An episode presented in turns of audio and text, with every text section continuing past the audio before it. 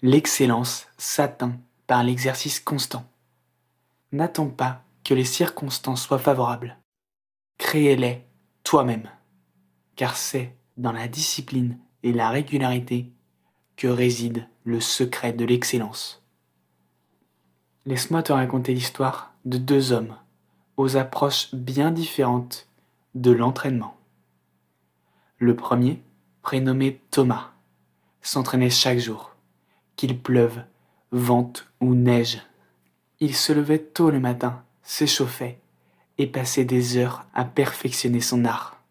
Il faisait preuve d'une discipline de fer et ne se laissait jamais distraire par les aléas de la vie.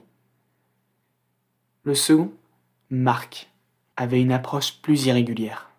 Il s'entraînait quand l'envie lui prenait, sans horaire fixe, ni objectif précis.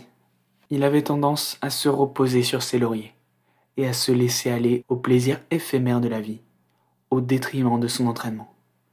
Au fil des années, les deux hommes progressèrent. Cependant, Thomas surpassa largement Marc dans leur discipline commune. Grâce à un entraînement constant et sa détermination sans faille, il atteignit des sommets que Marc ne pouvait qu'envier. L'excellence s'était forgée dans la sueur, l'effort et l'engagement inébranlable de Thomas. Ne commets pas l'erreur de Marc. Si tu veux exceller, il est crucial que tu t'engages pleinement dans ton art, jour après jour, semaine après semaine, année après année, car c'est en étant constant dans tes efforts et en repoussant tes limites que tu atteindras l'excellence.